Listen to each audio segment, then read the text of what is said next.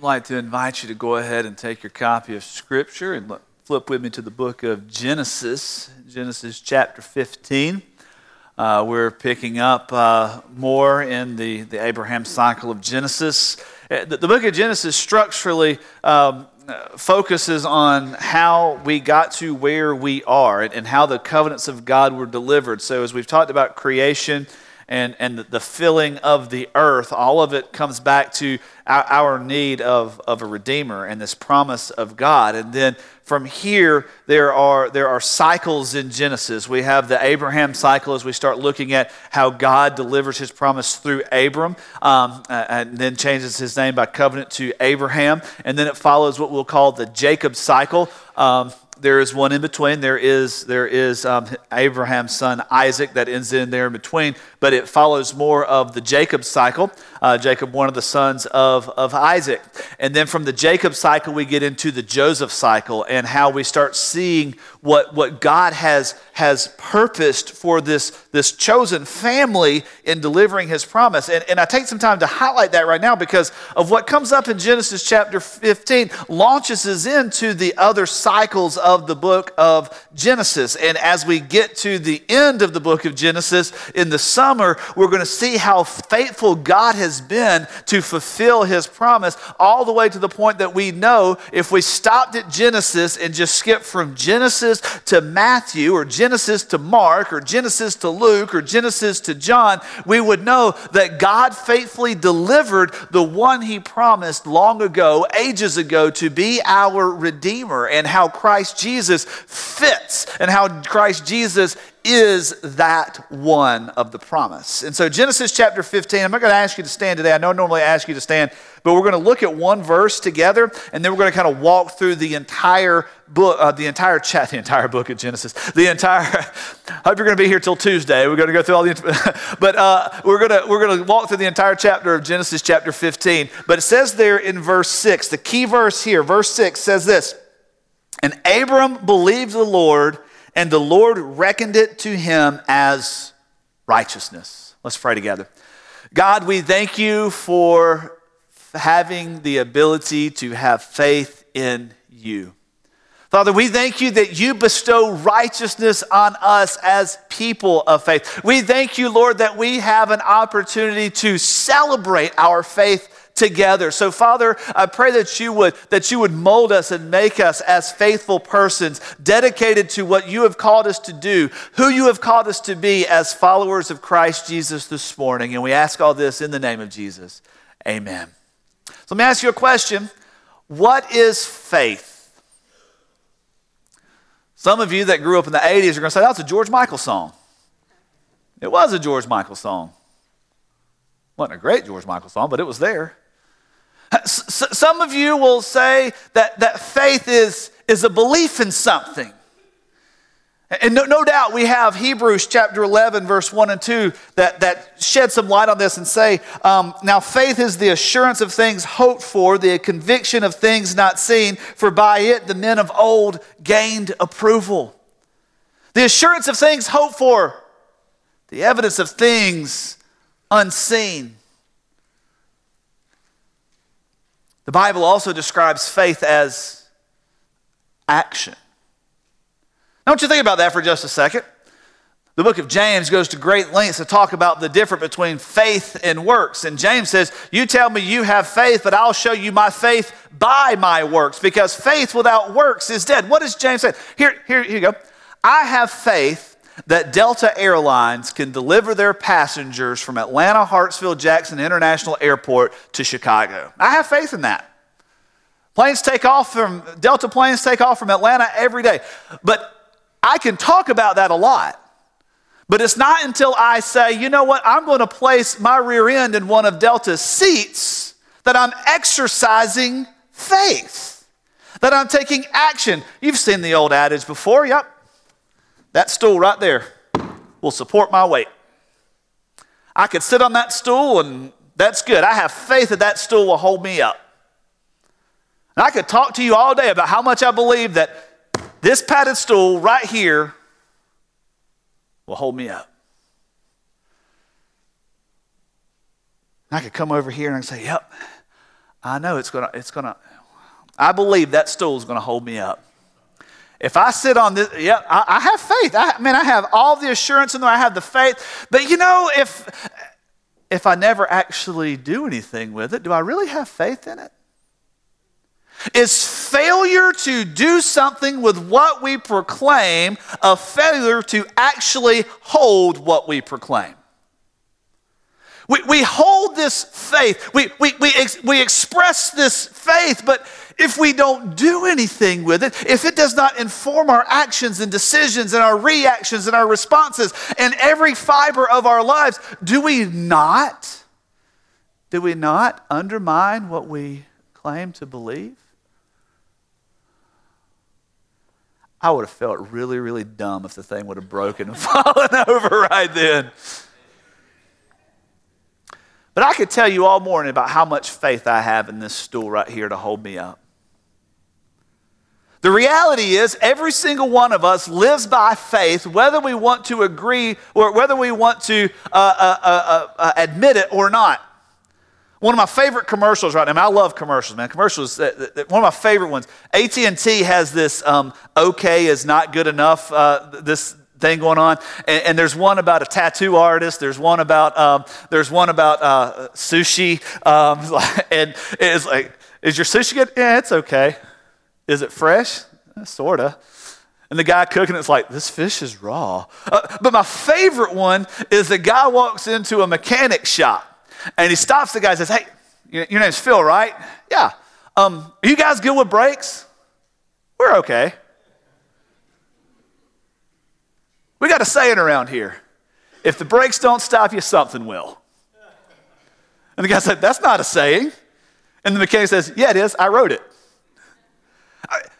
You have faith, you live by faith every time you get in a vehicle that that vehicle is going to start, that vehicle is going to stop. You live by faith every time you take a fork and put it in what you're about to eat and put it in your mouth, that that is going to be nourishment and not make you vomit later. You live by faith every time you go to the store and you take that piece of plastic out of your wallet and you swipe it or insert it. You live by faith every time you pull one of these out of your pocket and you go to dial that the connection's going to go through.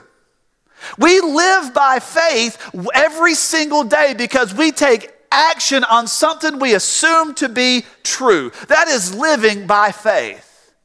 But what does that mean for our faith in Christ Jesus? What does that mean for our faith in God? What does it mean that Abram had faith and God credited it to him, reckoned it to him as righteousness? Well, Genesis chapter 15 has two basic parts to it. There are two visions that God gives to Abram in effort to communicate his power, an effort to demonstrate his promise, and to give Abram the assurance of all that is going on in the life of Abram. And it starts in verse 1. It says this. After these things, the word of the Lord came to Abram in a vision, saying, Do not fear, Abram.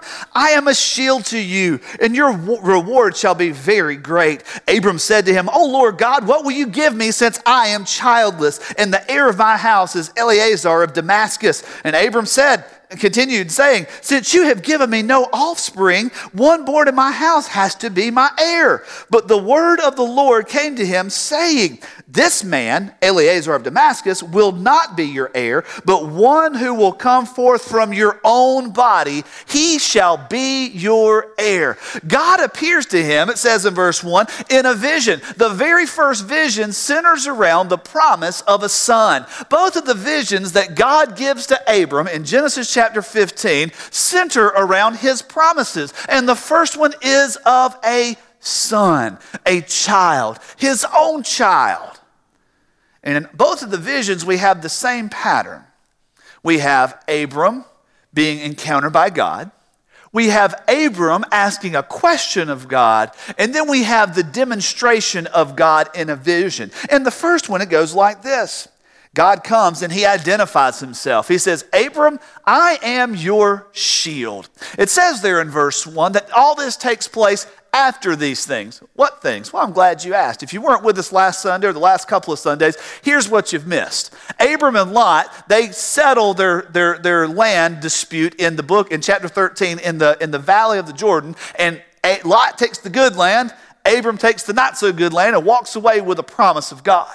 But then what happens is there are some kings that go up against war with one another, and they take Lot captive in Genesis chapter 14. And Abram himself goes with 318 men and whoops an army that comprises of four kings of four city states that had just whooped five kings of five city states. That's a pretty big victory, if you ask me. That is one of those monumental and colossal tasks that you just see uh, take place because of the hand of God. But on the way back, Abram encounters two kings. One is Melchizedek, the king of Salem. The other is uh, the king of Sodom. The king of Salem offers him a blessing from God because, as we discussed last week, he is the king of righteousness. I believe it was Christ Jesus right there before the birth in, in the pre incarnate body, right there blessing Abram. And the king of Sodom says, I'll give you riches. And Abram says, I don't want that. And after that, God comes to him and says, I am your shield. You know that victory you just had, Abram? You know how you just took 318 men and really put the whooping on the king, these four kings that had bound themselves together? You remember that? Oh, yeah. I remember that. I was there. I was your shield, I was your protector. That was me. God identifies himself to Abram, saying, I am the one who is your shield, and I am going to reward you. That's a pretty cool revelation, right? Imagine with me for just a second, you're minding your own business. Maybe you're on your exercise bike at the house and you're, you're working up a good sweat, and all of a sudden God comes to you and says, You know what? I'm your shield and I'm going to reward you. Most of us was like, Well, thanks for the reward. I don't know what to ask for, and then unload a whole list of things. But if you're going to do something, here's a list alphabetical starting with the top of the things that are, are, are the most pressing needs. Abram doesn't do that. Abram says, Look, God, you promised me something. You, you promised me a child. See, Abram questions God at this point. God, what are you going to deliver to me? What are you going to give me? Because you promised me that my family would be blessed, but I don't even have a family. It's just me and Sarah.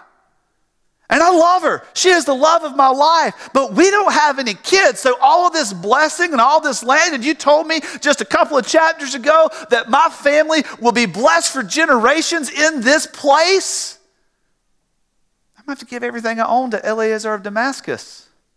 See, see he, he draws in that shield because the conquest that Abram went on to rescue Lot took him from way down in the south part of Israel up to way up north and above Damascus. And there, Eliezer of Damascus came alongside him. So Eliezer is a new addition to his home. Let, let, let me geographically put it to you this way Abram's living in the promised land. What we'll, what we'll understand as the promised land here in just a couple of minutes. He's living down in the southern part of, of what was Israel, it became Israel. So, so let's put it in American terms. He's in the promised land. He's somewhere down around Gainesville, Florida. He, he's, he's just right there in that area and he's soaking it up and he's loving it. But, but he's got to go above Damascus. So he's got to go not just up to Atlanta, not just up into Tennessee, he's got to go all the way into West Virginia. And nobody wants to go into West Virginia. But he goes all the way that far geographically to rescue his son, and from there he gets Eliezer of Damascus to take him back to the promised land, back down to Gainesville. See, he took this, he took this young man, and this young man became his servant. And now Abram says, Look, he's only been in my house for a few weeks, and he's gonna have to get everything I own because I don't have a kid. And you think, man, I thought this Abraham was a faith guy. Sounds like he's blasting God. Isn't that something that's natural? We, we know that God has revealed and shown us something. God's going to do something, but we're just like, what? When, when, when, when, when? We, we, we want it and we're waiting for it. And here it says, here it says, you have given me no offspring. But then God reaffirms his promise and says, No, no, no, no. This man, verse 4, will not be your heir, but one that will come forth from your own body. Uh, maybe your translation reads, the fruit of your own loins. This will be your genetic, your DNA. This child will be born to you. This is what I'm going to do because I am God. But here's the vision. It says there in verse 5 He took him outside and said, Look towards the heaven and count the stars, if you're able to count them. And then he said to him, So shall your descendants be.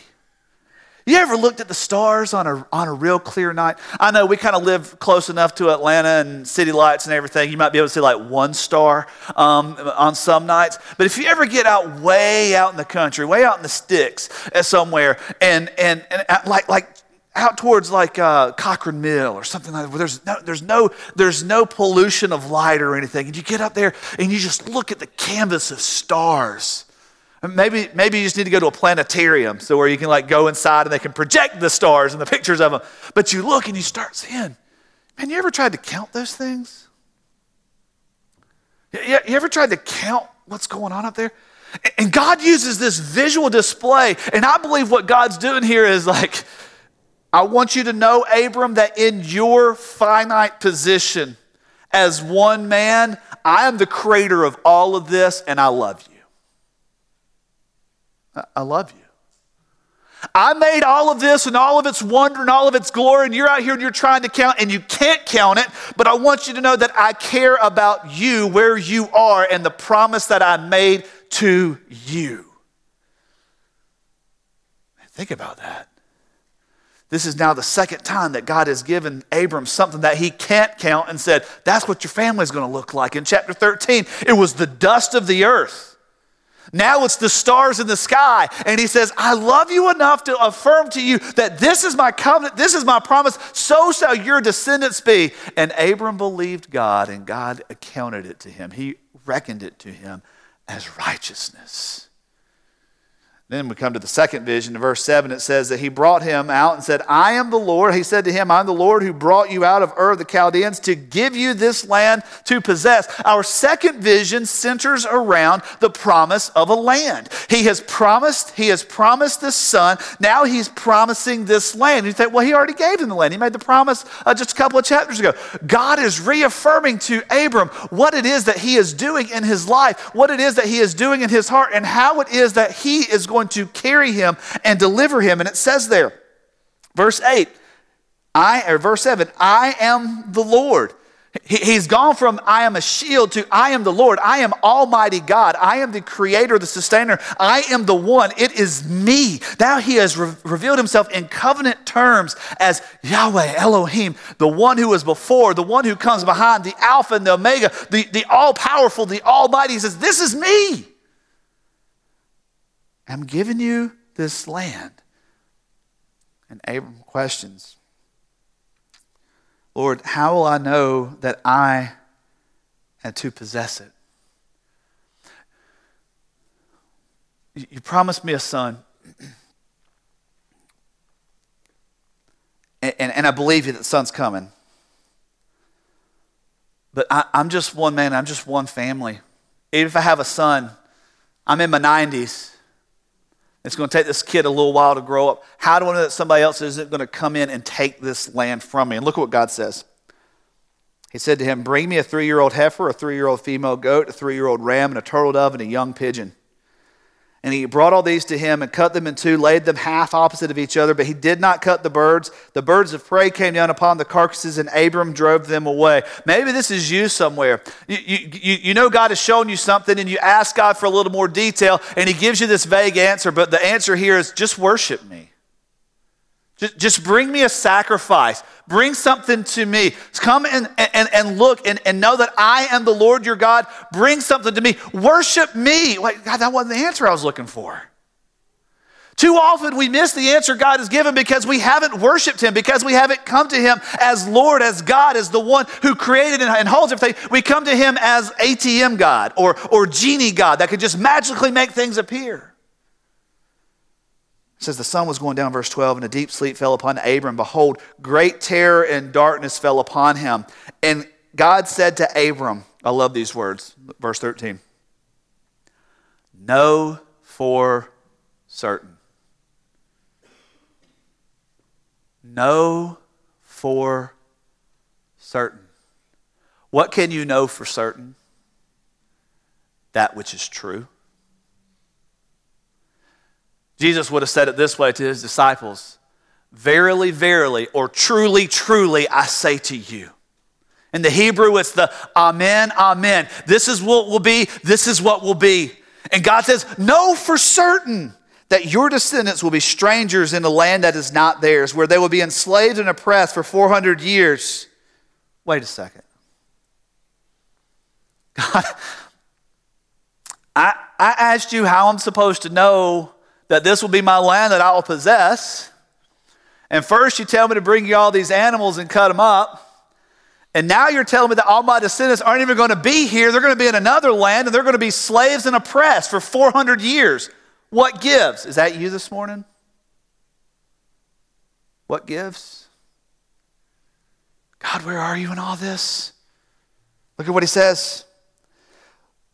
But I will also judge the nation whom they will serve and afterward they will come out with many possessions. As for you, you shall go to your fathers in peace, and you will be buried at a good old age. In the fourth generation they will return here, but for the, the iniquity of the Amorite is not yet complete. And it came about, verse 17, when the sun had set, that it was very dark, and behold, there appeared a smoking oven and a flaming torch which passed between these two pieces. And on that day the Lord made a covenant with Abram and said, To your descendants I have given given this land. From the river of Egypt as far as the great river, the river Euphrates, the Canaanite, the Kenizzite, the Kadmonite, the Hittite, the Perizzite, the Rephaim, the Amorite, the Canaanite, the Girgashite, and the Jebusite. With his finger, God traces out the outline of the promised land. With his finger, God says, This is the land that will be your possession.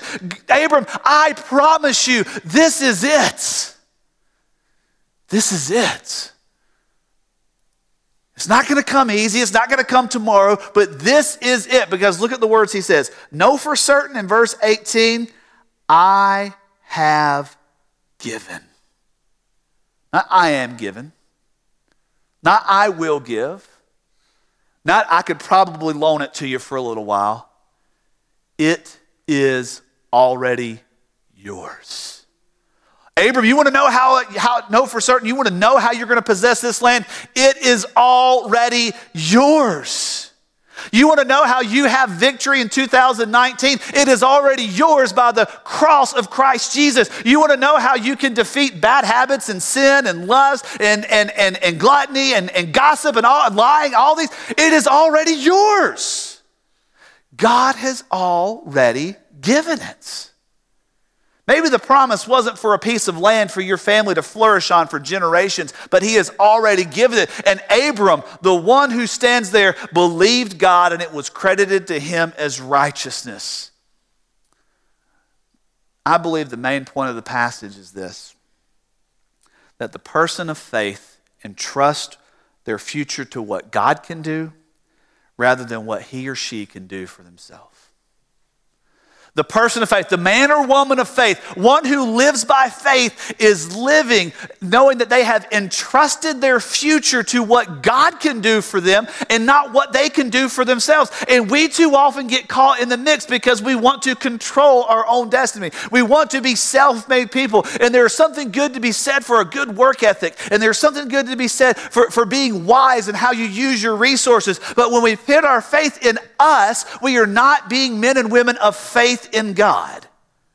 Our future is rest. Look what Abram's left with a bunch of dead animals that he's just sacrificed and two promises of God. You're going to have a son, and this is your land.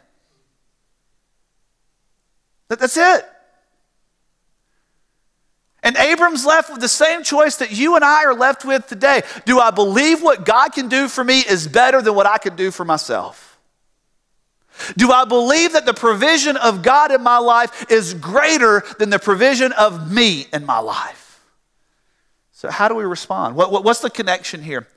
Sometimes I think it's best when we start trying to apply and connect that we just ask ourselves some real questions. That, that, that we just start filtering questions of Scripture through our heart and through our mind. And there are five that I think that this passage kind of points us to. And, and the first one is this Am I still waiting on God's promise? Where you sit right now, am I still waiting on God's promise? If you have placed your faith in Christ Jesus, the simple answer to that is yes, because you're here. Not here, First Baptist, but here in this life. We are all waiting for the final promise of redemption to come true when Christ Jesus comes back for us. We're waiting on that.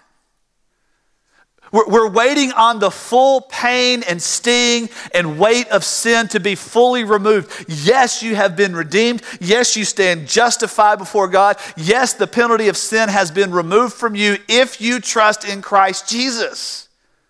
But you still have a failing body. You still have a failing attitude. You still have failure in your life because we are living in death and failure.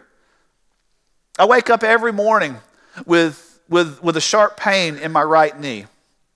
I've got arthritis from an old soccer injury from, from years ago, and I thought I was going to be an MLS player, but you know I didn't make it past like eighth grade with that. So, um, but it, it's I wake up with a sharp pain, and you think, well, it's just because you know sports medicine, sports injury, and you've had a couple of surgeries. You just can't have that. No, that's a reminder of sin.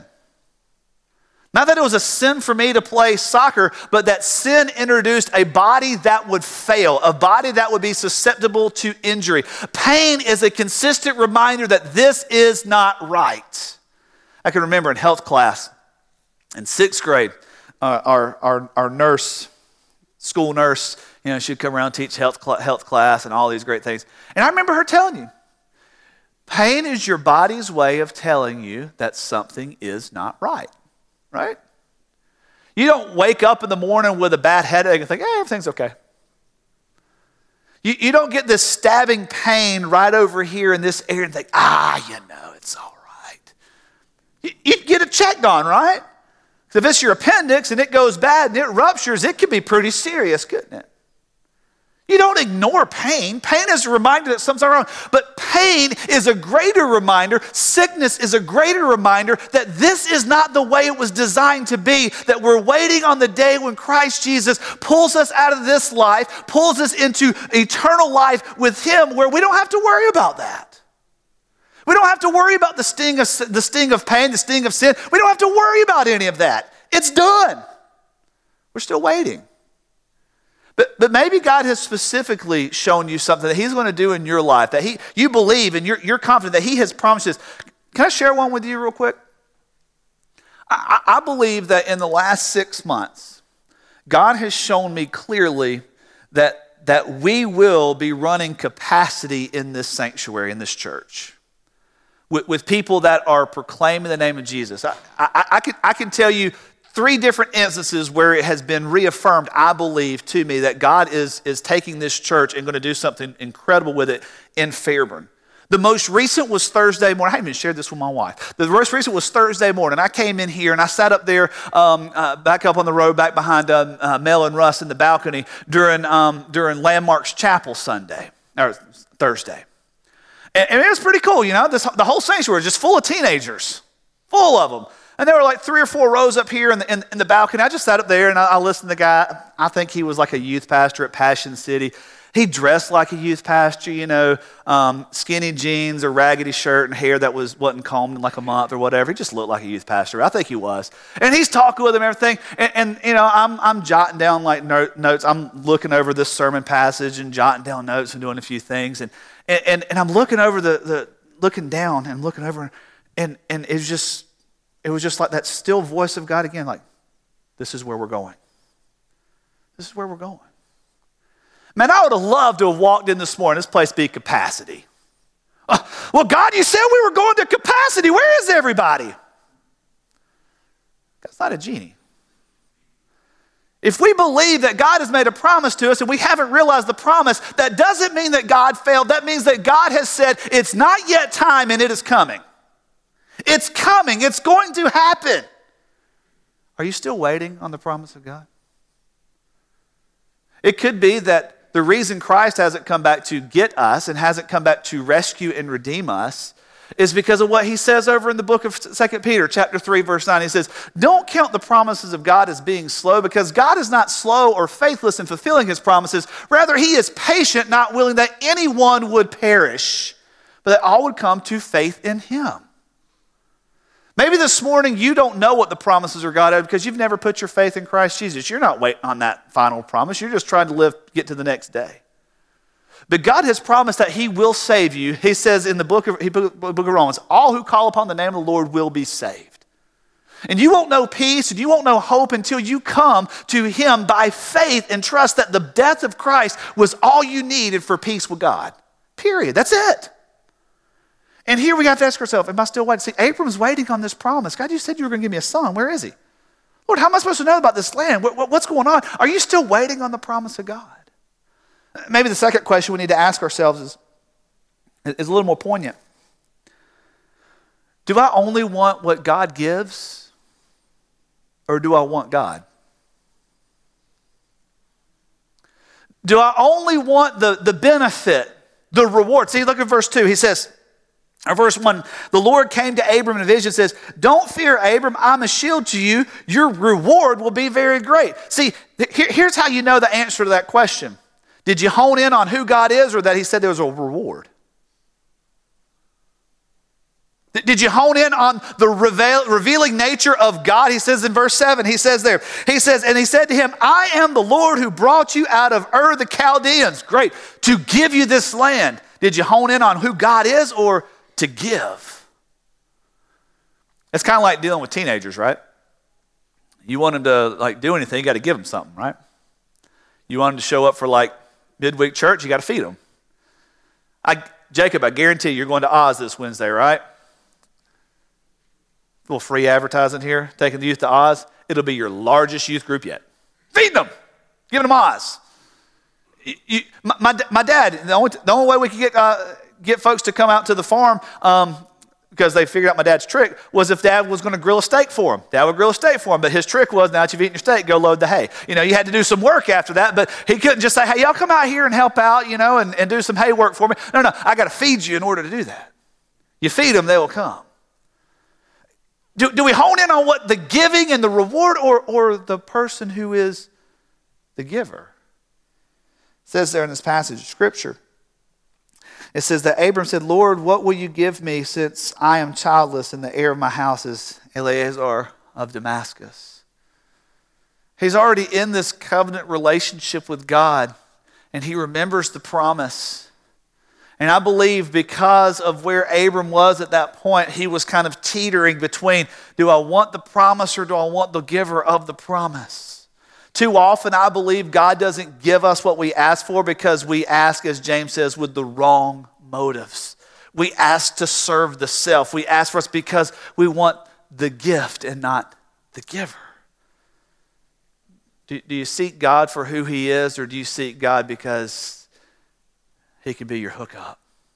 Maybe the third question we ask ourselves is Will I be faithful even if God's plan brings trouble my way? Will I be faithful? Will I continue to walk by faith even if what God reveals to me is going to be a little bit troublesome? I mean, think about the option that God gave Abram here. He says in verse 13, Know for certain that your descendants will be strangers in a land that is not yours, theirs, where they will be enslaved and oppressed for 400 years. That does not sound good. We don't want that for our kids, right? One of the goals of parenting aside from not ending up on a talk show later, um, one of the goals for parenting is we want our kids to have a better life than what we had, right? We want to provide them comfort and opportunity so they can go on and have a fruitful, fr- fruitful career. I mean, one of my goals for all three of our children uh, is that by the time they're 18, they will be, have enough uh, ability to make a, an actual decision for themselves of what they want to do. If it's college, it's college. If it's a career, it's a career. If it's this, it's this. But that they will be ready to step out and make something of themselves because we've provided opportunities for them. That's one of the things I want for all three of my kids. And, and if one of those opportunities happens to be like to be a billionaire, that, that's great, you know? I'm not going to complain about that. God, thank you. But, but I do not want my children to be 18 and have to walk in a world that is completely desolate of opportunity. I want them to have something greater than what I had. I want them to have a better future than, than what I have. That's just natural as a parent, I believe. And Abram's given this choice. All right, Abram, you asked me about this land, but you need to know for certain. Remember, that's the key term know for certain. It entails trouble. Jesus said, In this life you will have troubles. If it were any other way, I would have told you. Jesus said, Hey, if the world hates you, be cool with that because guess what? They hated me first. They don't actually hate you, they hate me that's in you. See, God's purpose and plan for you is not trouble free. It's not, well, come to Jesus and all your troubles and all your cares, they all go away and it's peaches and puppies and everything's great for the rest of you. No, a lot of times when you submit your life to God and submit your life to Christ, it becomes the hardest road you will walk because there are sacrifices that end up having to be made. There are, there are things that you lose out on, opportunities that you miss. There are troubles that come because the world doesn't see it through the lens of the scripture, through the lens of the Bible. And so, what if God's plan for you includes trouble and turmoil and hardship? Do you still walk that road in faith? I mean, Abram's sitting here listening. God, you just said for 400 years that my family is going to be enslaved and oppressed in another land. Can I just go ahead and pass go and collect my $200 and move on? Can I just take the child and find another way? So remember, the person, the man or woman of faith, entrusts their future to what God can do for them rather than what they can do for themselves. That's the, that's the position Abram's in. All right, I've got to trust that even though that's trouble, 400 years of oppression and slavery for my descendants, God says, I will bring them out. I will judge the nation, and after they will come out with many possessions. So, even though the road might be difficult and hard, God is showing here that there is something greater on the other side by trusting and walking in faith in Him. It doesn't always mean possessions, but it's inherited life of faith. Fourth question we ask ourselves Will I sacrifice before I see God's hand or only after? Will I sacrifice before I see what God's purpose, what His plan, what He's doing? Or will I wait to see the end result? And if I like it, I'll go with it. This that's what happens here. Uh, he says there in verse 8 Lord God, how will I know what I'm going to possess? That I'm going to possess this? And God said to him, Bring to me a three year old heifer, a three year old female goat, a three year old ram, and a turtle dove and a pigeon. Abram asked for an answer, and God asked for a sacrifice. A- Abram asked for an assurance, and God asked for worship. Abram asked for, for the direct answer about this land, and God asked for a specific sacrifice three year old, three year old, three year old pigeon and a dove. Abram's asking about land, and God is asking about the orientation of his heart. Will I sacrifice? And so you've got to ask yourself, will I sacrifice before or after? See, probably the best way that we can look at this is to see what God's going to do. It, it, finances is just a huge area where we can look at this. God promised to meet all of your needs, all of my needs, according to his riches and glory in Christ Jesus. All of our needs. But a lot of times we live in the wants, right? So, so what inhibits us many times from giving freely and, and being a generous people within the church and tithing is we wait to see what's left after we've done everything that we want to do, and then, okay, there's like 20 bucks I can give to the church, right? But What if you flip that around? God, I don't know what you're going to do with me. I don't know what you're going to do with, with, with my life, but here, here's the deal. I'm, I'm going to sacrifice now and I'm going to give to you first before I start doing everything else that I want to do. That, that's just an easy test for where we're, see, if we're not willing to sacrifice in that, that regard, what makes us think we're going to be willing to sacrifice time? Or, or if the trouble and the road gets a little bit more difficult, that we're going to be willing to sacrifice as God requires because we see the beauty of God's hand. This is, comes back to the question do I want God or do I only want what God gives? Do I want this intimate relationship with the Almighty Creator that took Abraham, Abram out and said, Look at the stars? Count them if you can. They're, your family's going to be bigger. Count the dust of the earth. Your family's going to be bigger. It's going to outnumber. And, and they're like, oh man, that's great. See, see what, what if the, the narrative was reversed? What if it shifted a little bit? Hey, um, bring me the, the heifer and the, and the ram and the, and the birds to sacrifice. And, and Abram said, well, tell me what you're going to do first. T- tell me what you're going to do first. And then I'll see if I can sacrifice to you. Right? T- tell me what you're going to do first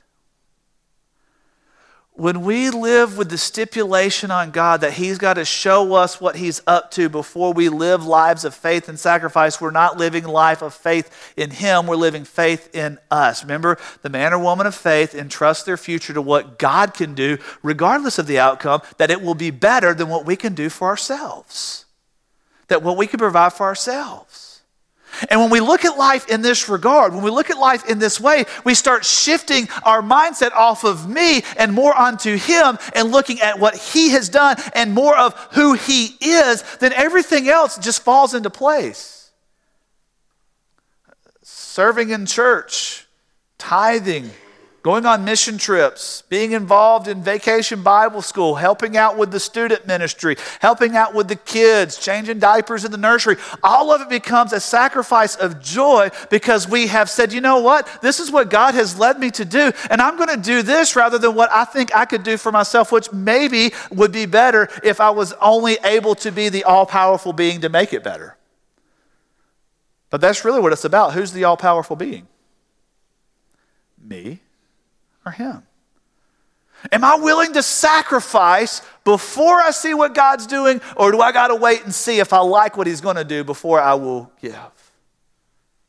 Am I a consumer or am I a worshiper? And the last question we ask ourselves is this What am I counting on? What am I counting on? Or, or for the grammarians in the room, let me rephrase that. On what am I counting? It says there in verse 6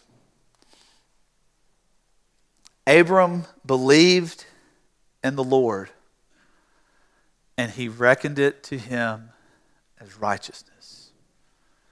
Faith is the assurance of things hoped for, the evidence of things unseen. By it were the old men, uh, the men of old declared righteous. By faith. What are you counting on? This is a beautiful term that, that's used here. The New American Standard translates it uh, reckoned. Some of it say, some translations say counted. Some say it was credited to him. This is an accounting term. This is a mathematical term. It means to assign value. It is to make sure that, th- that accounts are square and just with one another. And the question here is, what are you counting on to for your righteousness? What are you counting on to be the key? See, sometimes we're going to count on the fact that we went to church, or because mom and daddy took me to church. Well, sometimes we want to count on the fact fact that I gave some money to the church. Sometimes we want to count on the fact that I prayed that one time when I was in trouble. Sometimes we want to count on what did, did, did, did, did, did, did, and not on who he is. It says that Abram had faith. He tr- I love the way uh, the Jesus Storybook Bible uh, says it. He says, Abram trusted God more than what his eyes could see. He trusted God more than what his eyes could see. Let me ask you a question this morning. Are you trusting in, are, are, are you counting on faith or are you counting on cult?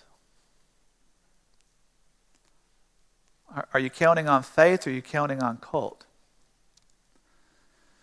See, faith looks at the person of God as revealed in Christ Jesus and said, His righteousness is the righteousness I need.